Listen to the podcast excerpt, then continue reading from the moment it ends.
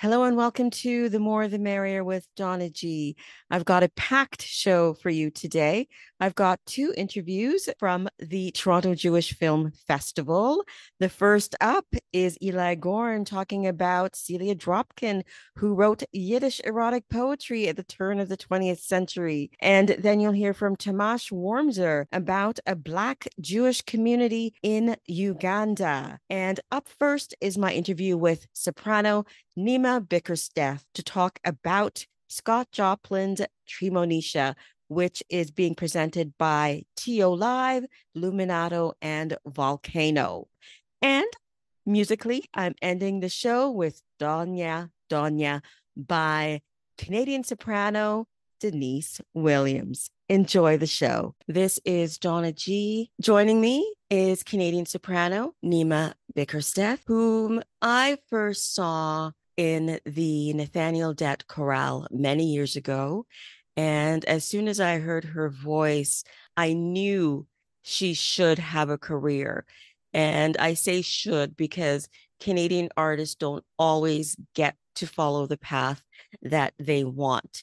So, Neema, welcome to The More the Merrier with Donna G to discuss Treemonisha, the opera that's coming up June 6th to the 17th. Welcome to CIUT. Thank you so much, Donna. So, Neema, let's get started. You are the third Black soprano I've interviewed in my over 20 year history at CIUT.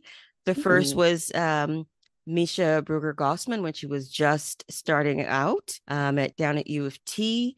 I recently interviewed Denise Williams and she talked about you know her life in you know as a black canadian opera singer and now you uh so neema let's go back to how you started singing and uh you're from alberta i am. to, to preface that because people think there aren't any black people in in alberta.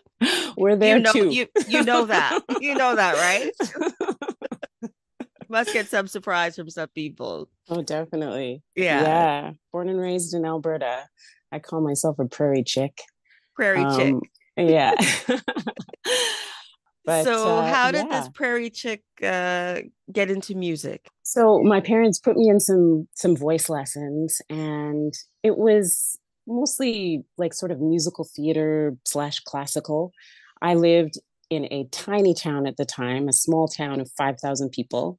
So um, I think maybe there was one other Black family in the vicinity, but I just took to it and I loved it. And my voice was always a little bit bigger and more than the other kids my age. Mm-hmm. And so I just kept going. I kept going. I did the music festivals and competitions, and I did well. And um, and so it just continued right up until I, I, started university and when that finished i thought okay i guess i'm doing this. I'm going to back up a bit to that 5000 person town uh, what's it called? Olds. Olds alberta. Olds yes. Yes. Sorry for sorry for the laughter but the, the name the, the name makes it sound small. it's enough right? Yeah and your parents are both from Sierra Leone. So, how did you end up in Old, of all places? Well, my parents emigrated from Sierra Leone in, in 1969 um, with my brother, who at the time was three months old. And, Whoa, stop mm-hmm. there. it's like people now are asking, are there Black people in Alberta? And your family was there in 1969. Mm-hmm. Yes. Wow. Okay, yes. that's that's a story of its own. oh yes. I mean, you should just interview my brother next because his name's Bertrand Bickersteth and he has a book of poetry about Black Alberta. I'm on it. I'm going to do that. I'm going to do that. tell, tell him to be prepared for me to reach out. Yeah, far far before 1969. Um, but yeah, they moved because um, my dad, uh, he's an academic. He he got into U of A, University of Alberta, for educational psychology. It had exactly the thing that he wanted in all of the places that he applied and got into. Edmonton, Alberta, was the place that he wanted. and so that's where they moved and and remained for for uh, you know and basically until now so um, wow yeah uh, a man from sierra leone wanting you know just praying to go to edmonton mm-hmm. alberta exactly a black a black man who would have uh, thought exactly so you finished um, university and as I said, I heard you with the Nathaniel Dett chorale. Uh, how mm-hmm. long were mm-hmm. you with the chorale? I was only with the chorale for about three years. And that was probably around when I first moved to Toronto. And, um, and yeah, it was really great. This Black classical um, choir was just exactly what I was looking for. And without even knowing it, wanting to explore because I'm mm-hmm. a classical singer and I'm a, a black woman, and so I have always um, sort of wanted to reconcile these parts of myself mm-hmm. um, that seem to to to to be to be opposed to each other in society. It's like black singing is something else, but here I was doing just that. And so yeah, Nathaniel chorale was like a wonderful place to start in Toronto and, and yeah and, and, i was only there for three years because of course i started gigging and yeah and i should add doing black classical music and with a, a very low natural i'm sure when people saw you in the, the chorale they were thinking um, they might have thought oh wow you know she doesn't have the traditional uh, hair pulled back soprano look mm-hmm. um, so all of that um, mm-hmm. is is different and inspirational as well. Mm-hmm. Yeah, that's great. I don't often think of that. I, I don't. I'm just being me, and so yeah, my hair was natural for my whole adult life, and now I have locks that are like kind of long. yeah, and and so yeah, I don't think about that. But yeah, when I go to sing, there, what I look like isn't uh, what's expected exactly which often happens to to black folks mm-hmm. um in in many places you know mm-hmm. when they're in spaces where they aren't you know traditionally located um, mm-hmm. So you started as you said gigging it's uh, interesting to hear an opera singer say gigging um, you know you've you've sang in in europe in the states and let's get back to uh treemonisha now which is an American work by Scott Joplin, who, you know, received the Pulitzer Prize posthumously, written in 1911. But this version of Treemonisha is still about, you know, a free Black woman. And there's still the value of education and the educator there. But this version is different that is going to be at um, Meridian Hall. And tell me about this new version with the libretto by Leah Simone Bowen, mm-hmm. con- conducted by a Panamanian American, um, Kalena Bovell, and both are Black. Yes. Yes. Yes. Yes. Yes. Yes.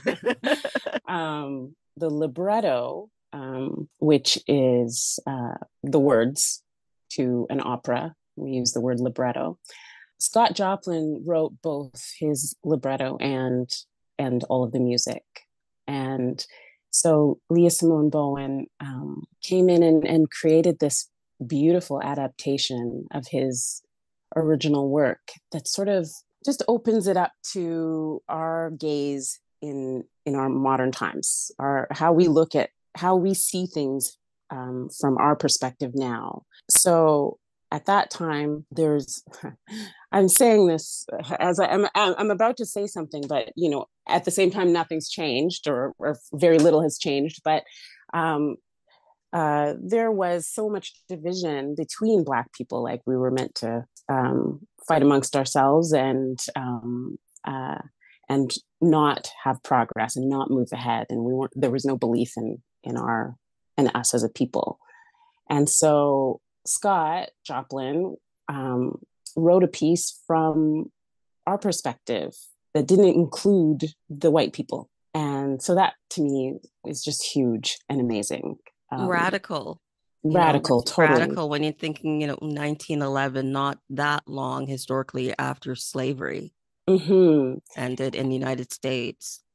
Exactly. And and that there's no like white savior coming in this is our story that he he was writing. And he and it, it, the story takes place in post reconstruction so a little bit earlier than 1911 around the 1880s and um, and actually the 1860s as well. And it's a time that he was alive so he actually you know he has insight into it. But there were there was a community uh, on the plantation um, who you know probably now they own own their land or sharecroppers and um, and there's fear of the people that live in the woods the black people that live in the woods who most likely were escaped slaves that chose to stay where they thought it was safe and um, and had old ways which he called conjuring conjurers. And so leah simone looked a little deeply more deeply into that um, and decided you know like that's us being against ourselves. How can we come together which was which is the message in Treemonisha, bringing a community together? We are one. We've been divided but we are actually one. And um, and so instead looked into the maroons and um, these groups of people that um, survived in swamps or in forests or in the woods um, to be free and separate from the slavery that was happening. And um, and so created a whole world uh, mm-hmm. it's a self-determining uh, community. Exactly. And and so now in this ad- adapted version Treemonisha ends up in this community and learns you know she is as you said educated. She's curious and she finds out that she might be of both communities. And she wants to bring them together to be one community once again. So tell me more about Treemonisha. What age is she and um, how do you, what's your backstory for her in terms of creating this role for yourself and making it your own? So Treemonisha is about 20 years old and and she's about to get married and um and just has uh i'm not sure how much of the story to give. I, I mean normally in opera you do know it so she she finds out she's adopted essentially and at the age of 20 and has a crisis.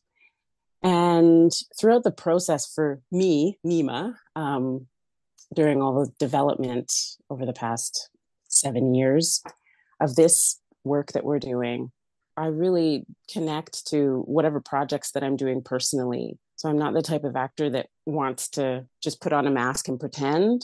I want to look into what I'm doing and see how it personally affects my life and connects to my life. And so for Treemonisha, for a long time, um, as we were developing it, the idea of agency, a woman a Black woman having agency over her own life. That was something that really resonated with me and that I was working on personally in my life. And as we were developing the work, that the the arrangers and the um, writers were adapting to to allow Treemonisha to have more agency. Um, in the original, all the men are always speaking. Everybody else has an aria, and she's quite silent. And even though it's about her, she's she's quite silent. And and so as we developed it she finds her voice and begins to use it. And um and so i i feel i really connect to that this idea of finding my inner voice and and listening to it and trusting it despite kind of what the world might um, have to say. Now, in this version, um, in the original version, uh, Treemonisha is is kidnapped in this version is she also kidnapped no so in this version she runs away okay in search of something uh in search of information and um and so yes rather than being kidnapped by the people that live in the woods she runs away and runs into someone from the woods that she knows. And he takes her to his people so that she can learn, so that she can find out about her mother, her birth mother, and where she might have come from. I don't think with um, with opera you can give too much away because you're there to see um, because people in the past would have been familiar with with these stories that traditionally happened in in in European opera. So I think it's okay to talk about plot um, here, especially on my show where I'm encouraging people to step out of their comfort zone and try something new.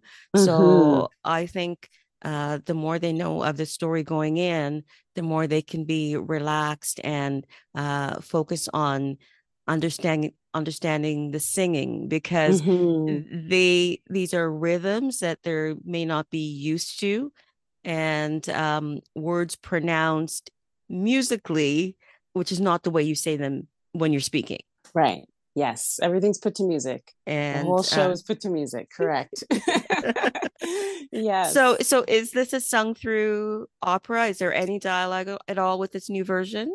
Uh, it's sung through. It's totally sung through. I mean, any speaking you hear is just ad libbing um, to to add to sort of the texture of the piece. Um, the special thing about this opera is that Joplin he wrote an American opera when people weren't interested in having a black man write an American opera.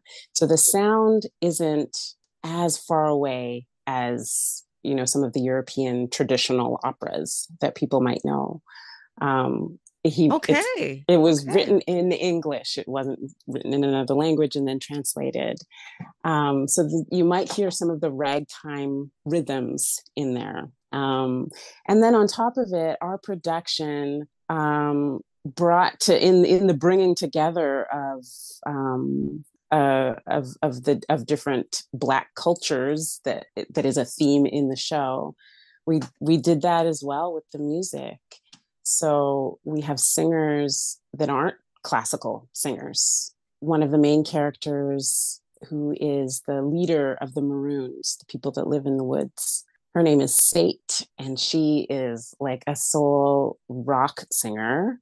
And that's how she's singing. So she's not trying to sound like me, who is classically trained.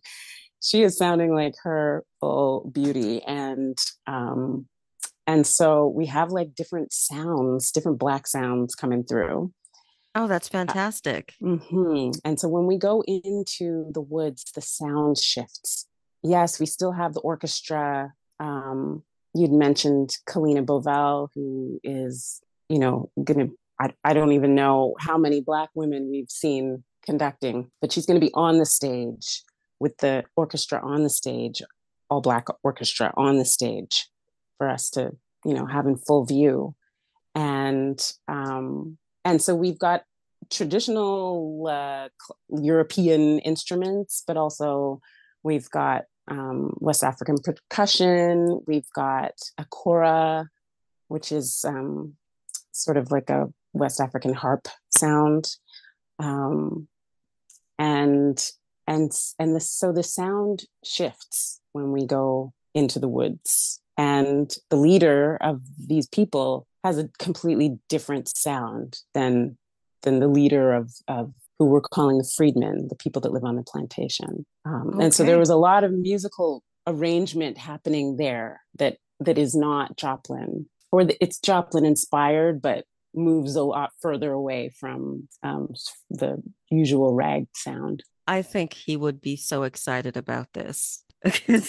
I think so. I because really he do. because he was writing something American, and this is this sounds very well. Let's say North American since it's premiering in Canada, but mm-hmm. um, the sound reflective of you know the uh, the black experience um, coming out of a US uh, that's different than it was at his time.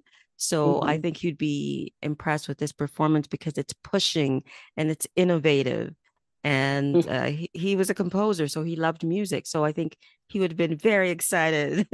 yeah, definitely. What he was doing was something new too. Like, yeah, think, exactly. You know, and his music just like he inspired like so much black american music that came after and and so the uh, arrangers have sort of put what he, what he inspired back into this show yes yes fantastic neema thank you so much for joining me i know your time is precious uh, with this production.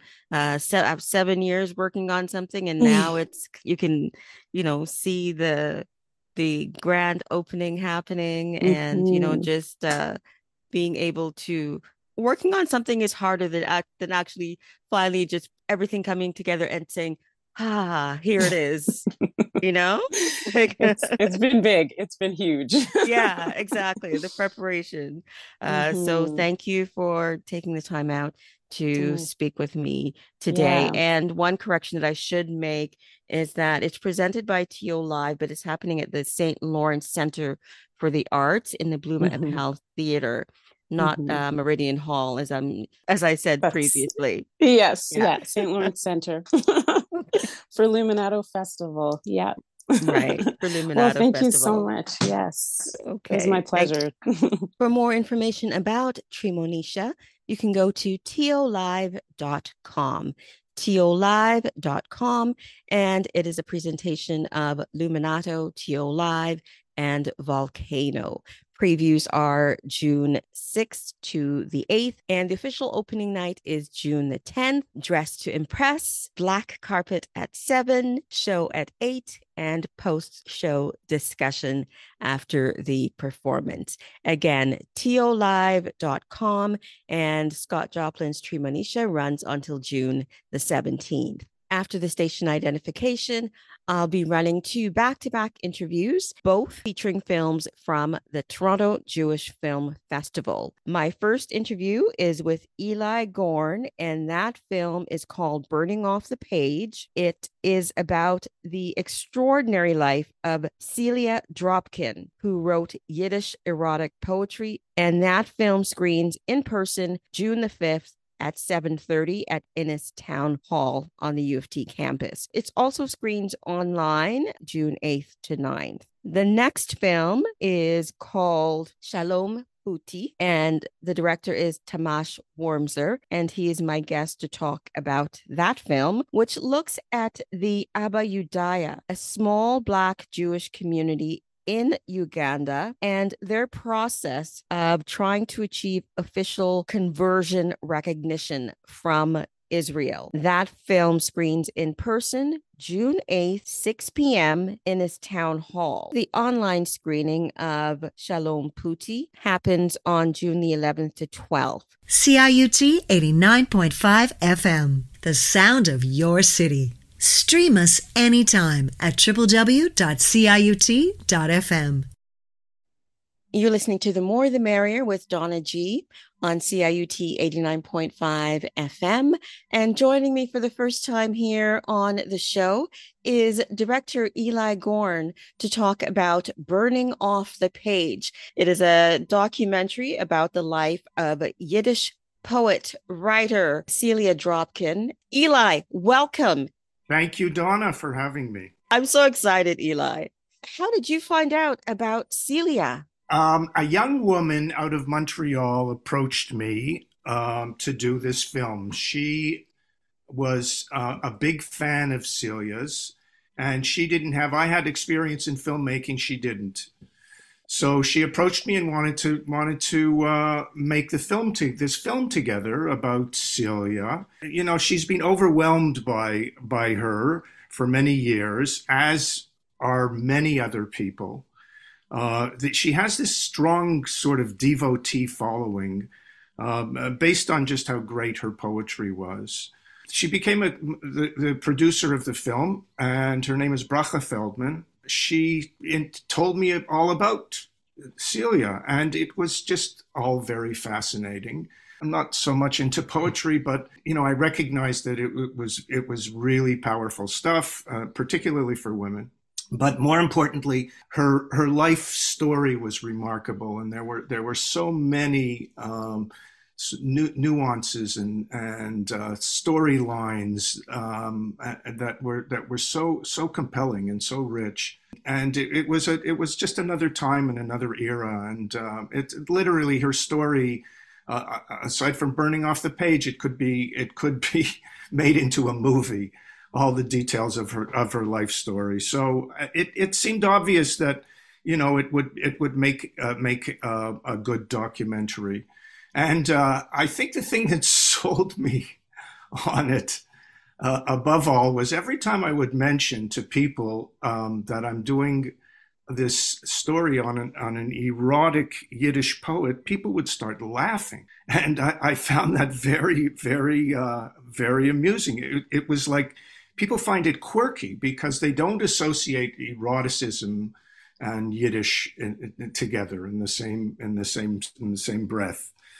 So uh, that was intriguing to me. Um, that there was this story that you know people just didn't know about. It was just like um, you know Yiddish has this uh, this um, you know reputation for being this sort of nostalgic, folksy.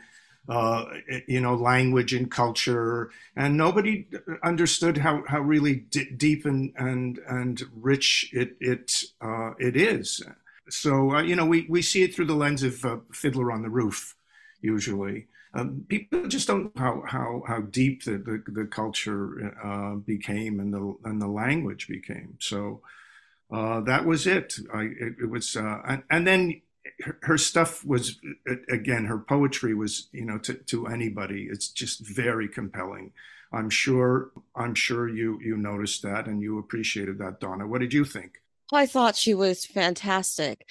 I'm just so thrilled that you made this film so that her name will resonate more, um, not only with the Jewish community, uh, Yiddish community, but but with the world and uh, and and especially with women. Some of the translations of her poems, the visuals of her poetry, and the juxtapositions of things that she writes about, you know, like motherhood and the uh, the Inquisition uh, in in in one, and and knives and the circus and what the knives mean, and you know, and so that's her poetry, and then you get her as well, you know, this woman who was in love with this poet for so long. And uh, this film is fa- absolutely fascinating. Celia is fascinating. I'm in love with her, her eyes and her eyebrows, by the way. I'm delighted, Donna. She was she was born in Russia at the in the late 1800s.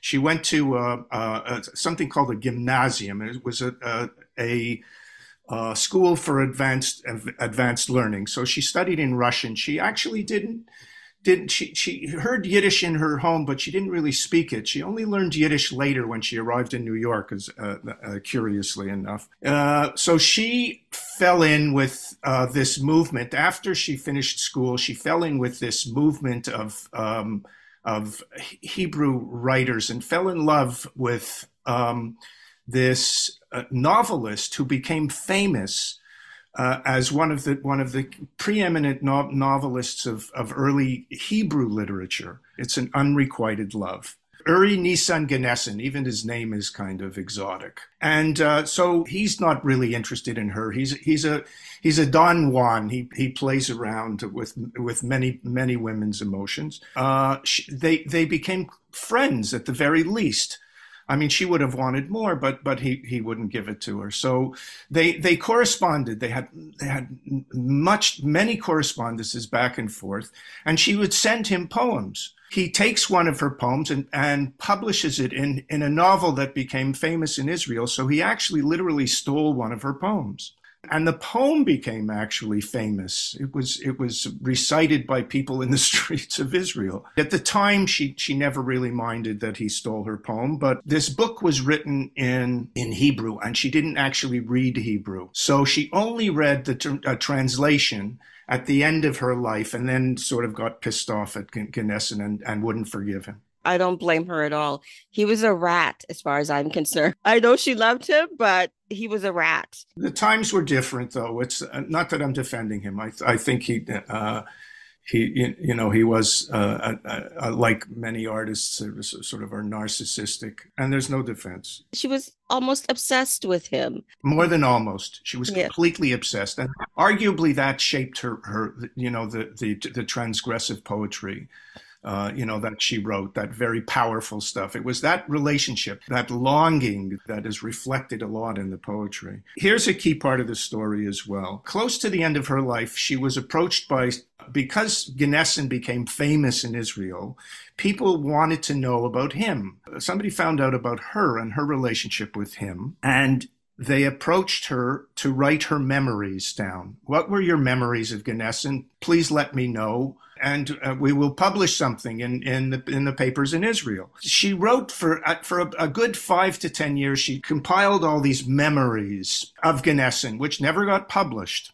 So they ended up in an archive in Israel in Hebrew and were what were published in Hebrew, but nobody knew about them. We found them in this archive and had them translated to English. And we took excerpts, and the the writing is is just stunning. It really um, p- uh, portrays that those feelings and her thoughts and feelings around Gnessin, the good, the bad, and the ugly, and selected passages which we felt would portray that that love affair that she had with Gnessin. We were really super lucky to get an actor to actually speak these words, these these authentic words of of, of Celia's. That brings us to Gabrielle Rose, who was one of Canada's preeminent actors. She just was overwhelming um, in her performance and um, and captured something that I, I, don't think we could ever have. She was just sensational, as you well know. Tell tell me your thoughts, Donna. Gabrielle Rose. You may not know the name, but trust me, audience, you know her face um, once you see it. Seeing her, you you you see the Celia, the woman, and the emotion when she talks about you know her life and the romance, and you know the expression on her face is is is just beautiful uh, and sad uh, to watch. So you see that part of it. Normally, I don't like reenactments, but Gabrielle does a wonderful job as Celia. The other aspect I want to talk about is the use of animation. Who is your animator, and why did you decide to include animation in this film? Uh, well, because that's that was probably the best way we could interpret her poetry, and and I think it worked out it worked out really well. Um, the animator is is a is a really talented guy out of Israel. I I had seen a bunch of films made by another filmmaker in Israel, a really really good filmmaker, and who included this animator's work in his films.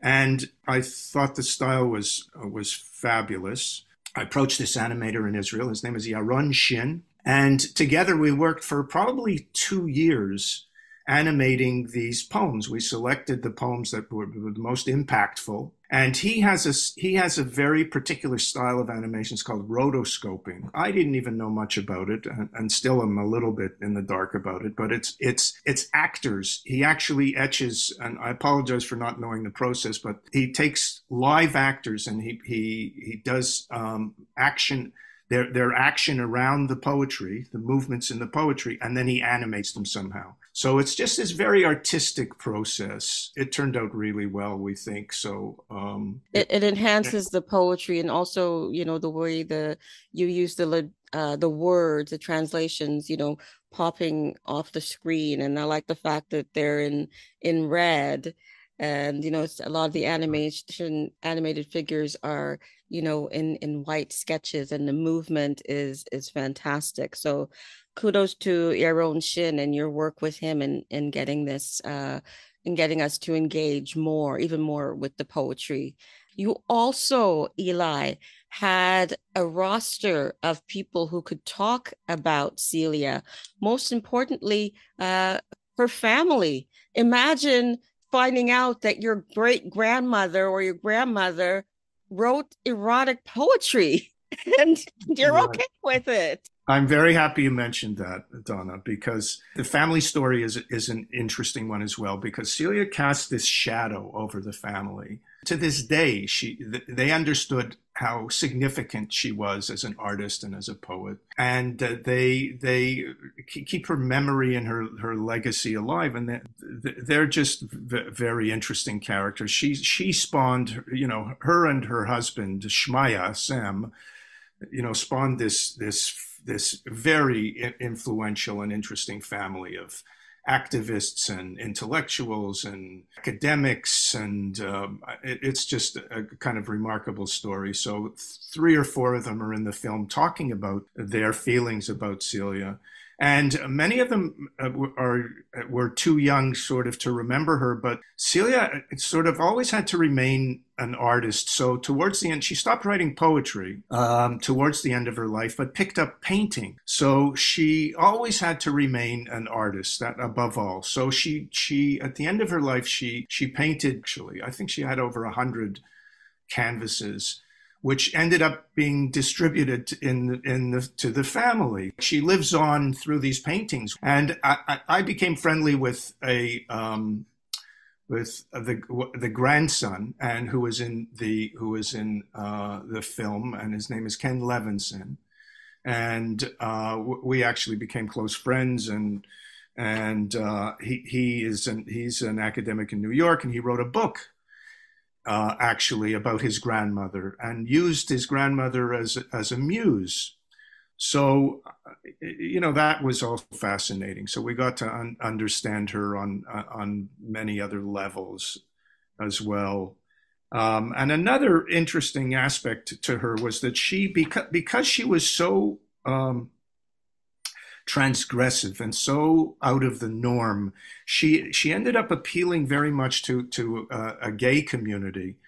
It's it's and of which and and Ken is actually gay and uh, and she, and appreciated her her work on that on that transgressive level. So um, it, it's it was all it's all just fascinating. Her life, her, you know, she, her influence, her life, and her influence on so many people, it's just profound. You know, I she, wish she, I wish she was as famous as Virginia Woolf in ah. terms in terms of writing about the domestic and um, women's lives. And and I say that because even people who have never read Virginia Woolf know the name Virginia Woolf. So I'm saying mm-hmm. that I wish she was as known as Virginia Woolf. She's writing out the oppressed from her point of view as herself, but she's not writing about you know the labor unions and the things that they think that she should be writing about.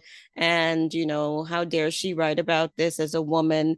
And they're, they're not allowing her her freedom and the domestic sphere is just as important as the public sphere and uh, that's why mm-hmm. I that's why I loved her, and I can see why she appeals to um, anybody who is sort quote unquote outside the norm. You know, somebody who's saying I'm not like the others. I I am me. That's why I love Celia so much Plus, she's a fantastic, and, and her, fantastic writer. Oh, she was, and it's it's. I think it's important to, to, to understand that this this stuff is so modern. It's like universal modern, and her her poetry feels like it could be written today. Yes. So that's another. That's a very important. Uh, feature and factor of her work um, and how how uh, visceral it, it, it is to to so many uh, women. You know, it's just particularly women. It's interesting, Dominic. You mentioned what you just mentioned about Virginia Woolf. It's because I often wonder, um, you know, w- what if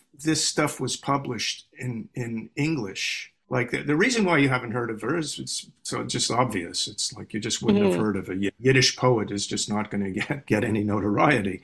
But if like how, how would her work compare um, it, it, like would she have received attention if if she was published in english in, in, those days? And I, I think unquestionably the answer is yes. Oh of course her, her stuff was just so raw and so tough to take. It was di- direct and personal and now you mentioned people laughed when you said erotic in yiddish. How was it getting funding for this film? Film was funded entirely in the in the vancouver jewish community. I just managed to sell the story to a bunch of members of this community who care about interesting stories and discovery of something that was a, a very uh, important sort of Jewish story, and they recognized that and they actually supported it. Not entirely, but they actually most of the money came came from there. So it was all privately privately funded, which was a blessing for us. This industry is a very difficult one. This one's going to have legs because she intersects so many different areas. You know, women, you know, mothers,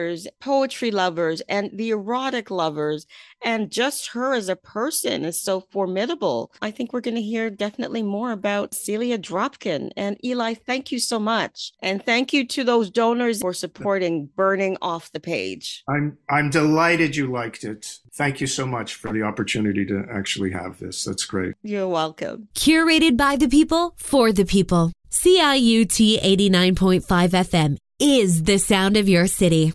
You're listening to CIUT 89.5 FM. This is Donna G, the more the merrier. My guest is Tamás Wormser, and he's here to talk about his latest documentary, Shalom Putti, which is screening at the Toronto Jewish Film Festival in person on June the 8th and online from June the 11th to the 12th. Tamás, welcome to CIUT. Welcome to the more the merrier. Hi, thank you so much for having me. Tamás, I had so many conflicting feelings watching uh, Shalom Putti, which is about this small African Jewish settlement in Uganda. Did you also have conflicted feelings as well? Yes, of course. I mean, from the beginning, it was a very uh, it was a remarkable story that I, I happened to come up on um, while I was doing my previous um, film, uh, The Wandering Muse, that um, that was examining what is Jewish identity through the music of the diaspora, and um, and while I was there uh, at this village, um, a group of um, Israeli rabbis arrived. And uh, and I realized that there is another film happening here right in front of me that is so complex, so yeah of course i i i think it it was meant to be a uh, somewhat disturbing film um, to to open dialogues and and to see how people do good things for bad reasons and uh, bad things for good reasons. I, I and i was an outsider in in both groups as well. Can you explain outsider in what sense to the audience? I'm I am Jewish. I have a very strong Jewish identity, but I'm not religious. I'm I'm not following any rules um, and um, i just i'm an atheist and so were my my parents so are my parents and my grandparents but you know nevertheless they had to go through the holocaust. So it was definitely a very strong uh, identity but but that, for them that really didn't mean much. I mean they accepted me as a jew but like i was definitely an outsider because of this and I was an outsider from the rabbi's uh, point of view as well, because I mean we represent very different politics and uh, very different understandings. Yet uh, there was a you know a mutual trust uh, that uh, developed. Yes, that's the issue. Um, that's the huge word that was in the back of my mind is is trust. I am watching this film through the gaze of a Black woman, um, and colonization is a part of my history. And colonization also not only in terms of you know the Middle Passage, but also of uh, religion, and primarily Christianity. So here we are, two outsiders watching this film about um, Africans, for you being, you know, pale skinned, for me being dark skinned, and seeing um, outsiders go into Africa. I waffle between do I trust them? Do I not trust them? It was it was very much my experience in Africa to to witness how um, the religion religious colonialism happened um, so much that they they they they lost their own traditions and their own rituals and and what and, and there is a very beautiful I, I think very beautiful and symbolic scene in the film where they are talking about taking out a tree by the roots because uh, because some people were worshiping their their ancestors under that uh, tree. And um, and that's not acceptable um, so so it just it just shows that it you know they were really they really lost their own uh, religion yet they are so spiritual. They are more spiritual jews than than the jews are you know than most jews are. Right. That that tree was so symbolic to me and it pained me to see the removal of that of their of their culture of their roots in a sense but also um the way they practice judaism in terms of incorporating their dances in their orthodoxy was also i thought well they still get to keep that part. And i'm it's a fascinating film. And for you to actually be there and witness there must have been i mean besides the tree there must have been days where you're thinking, I can't believe what I'm seeing. And what am I seeing? Well, you know, when I arrived there, it was uh, just just like half an hour before Shabbat was starting. Like I had no idea where, you know. So I arrived in this village where there's no electricity, uh, there's no no water, no running water. Like uh, women, typically women have to carry the water on their head um, to the village. Um, they uh, they live in extreme poverty, what I thought poverty was. But on the other hand, I I, I saw such a, a, wealth and richness that was uh, like really touching, you know, because I never witnessed that. It was like an incredible solidarity that if somebody needed help, they were all there. And yeah, I was very touched by that and and they were they accepted me because I stayed in in the village like uh, with them for the first uh, few days. I mean, you know, after a while, I needed to plug my batteries, and like I developed a really good and trusting relationship. With the rabbis, it was much more difficult because they didn't uh, trust me at first. The, I'm talking about the Israeli rabbis. So I had to really gain their trust, and that took a couple of years. you know? That it's interesting that the uh that the ugandans trusted you but the rabbis didn't. So hmm. this issue of trust goes back and forth and when i saw the american rabbis i was like shlomo riskin? What is shlomo riskin uh rabbi shlomo riskin doing in uganda doing in this small village? And i thought okay here again come outsiders, you know, going in. And I mean, the whole reason they're Jewish in the first place is because their leader was betrayed by the British. It's like he won some territory for the British and they thought he would be king and then he wasn't king. And then he, you know, he said, uh, he looked through the Bible and said, okay, we're Jewish. So all of this is happening. Um, what was your relationship with uh, with the American uh, rabbis? Did they trust you initially? Um, no, no. So but But they are they are um, like all these. I, I call them Israeli rabbis because in fact they are coming from uh, from the settlements, um, and they they are all Anglophone, uh, either Australians, Americans, or Canadians. Um, and um, and they live in one community in Efrat. They are much more inclusive than most of uh, Israeli society, I would say. Initially, as I, as I mentioned, they stopped. Uh, like I, I agreed with one of the rabbis that I can film, and then when they showed up and they saw me, they told me that I cannot film. And then I had to sort of make my way back. Like I presented uh, my film in Israel, my previous film, and then I met them, and I, you know, they accepted me at the end, and then you know, at the end we had a pretty good relationship with uh, with all of them. I mean, we, you know, we are very different. We think very different about just about everything, but there was like a mutual respect that was uh, developed somehow. Mm-hmm. I was surprised that they admitted to the racism um, as to the reason behind why um, some of the Africans couldn't go to Israel um, to study, why they had so many problems with the visa and the acceptance. And here you have this devout village wanting to learn from Israel and coming up um, against the roadblocks. I was very surprised that um, the rabbis admitted, you know, let's face it, it's it's racism why they have to go yes. through so much trouble with the visas.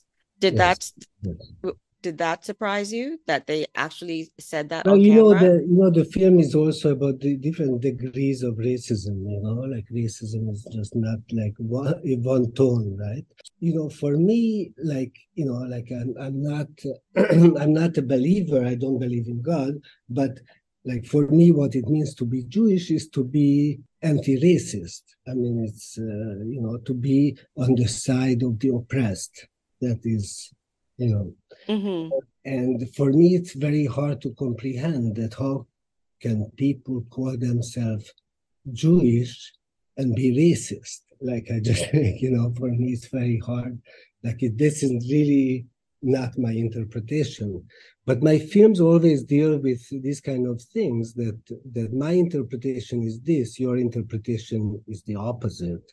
And you know we can be both right i guess but you know that complexity uh, like bringing out those those different truths about one thing creates this uh, this um, reality somehow you know? You phrased it very well bringing out these different truths that's what I see in your film, which is why I had so many mixed emotions um, watching it. I like the fact that you chose not to have a narrator and we're just observing what's going on with the people and the different community. I wonder, um, it took seven years to to develop this film to to capture these these moments and um, were there any times where you thought, I don't think this is going where it's where I want it to go? Um, no, I I didn't. I basically I in seven years I went uh, five times, and each time I would uh, stay for like three weeks usually, and um, I um, I was just you know just amazed you know like um, I was like amazed about about the situation, like how how how things were developing, and um, I would, you know, it, I just had a complete fascination. Even though things were not going at all, like originally the project was that I would follow them to Israel. Like we thought that after the after the the official conversion, which is really not a conversion is more like a recognition in reality because these people have been Jews for 100 years, like, you know. So, and their names are Moshe and uh, Abraham and uh, so on. Um, so, so they are very much Jewish. But like after this um, this uh, conversion, I thought that they would be accepted. Of course, they were not. So, so the film went to a different direction than I thought it would but um, but you never know what uh, will end up happening, right? Yeah.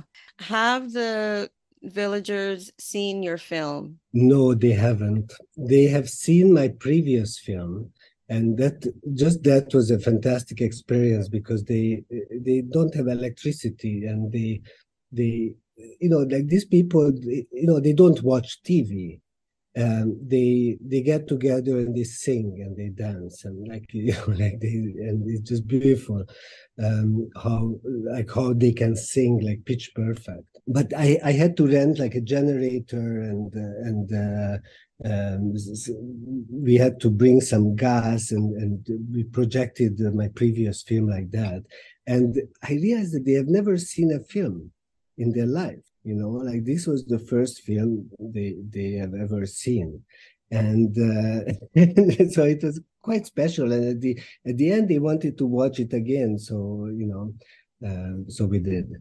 It was a funny experience, but but this film they haven't seen, and I'm I really hope to go there and present it uh, um, this year.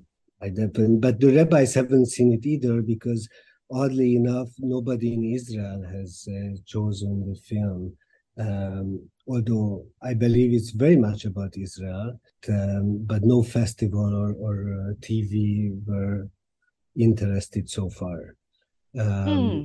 So, so, th- so yeah, none of the protagonists have seen the film. Interesting. Uh, but it has been shown like in 10 countries and you know it's it's been going around the, that the fact that they haven't recognized the film by screening it at any of their festivals also adds to your to your film and the story that you're trying to tell Tamás there's just so many levels to the film that you have made and i can't imagine what it is like to to be you and be surrounded by so many contradictions all at the same time from moment to moment. Is this the most bewildering documentary you've ever made? Well, I, I, I cannot really judge that. It's a very different uh, film that I've ever made. Uh, but I can say that about uh, quite a few of my films. This, is very different. And it's it's sort of, I, I just uh, sort of fell into this uh, whole uh, fascinating story that and I, I just love the fact that there are all these different layers, right? I yes.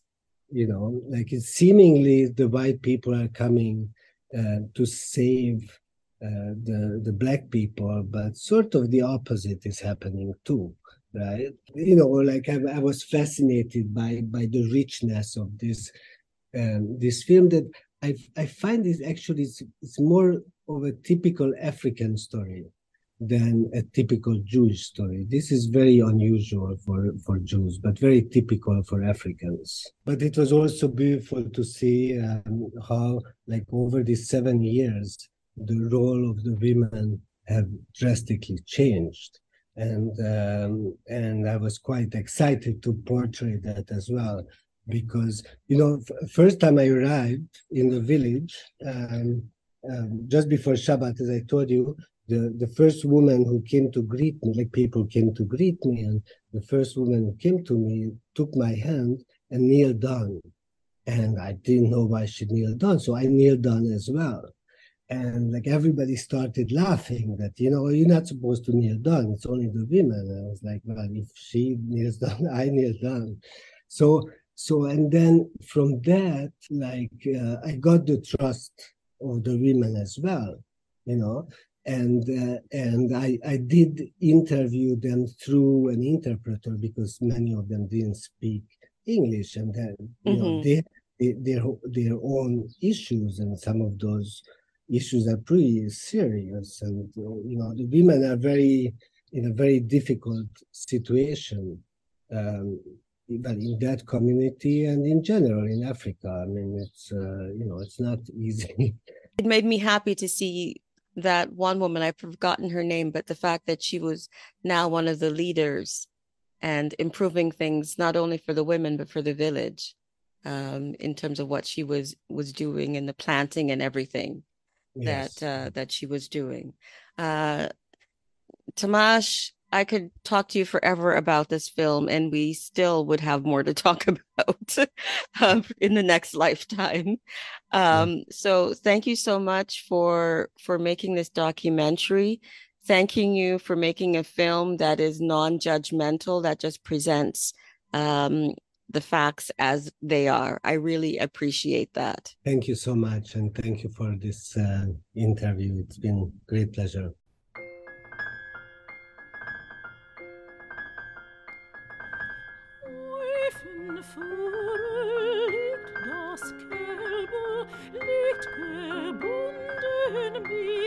strick hoch in himmel flit das felbe dreht sich dreht sich in un krieg. Lacht er wind in kohl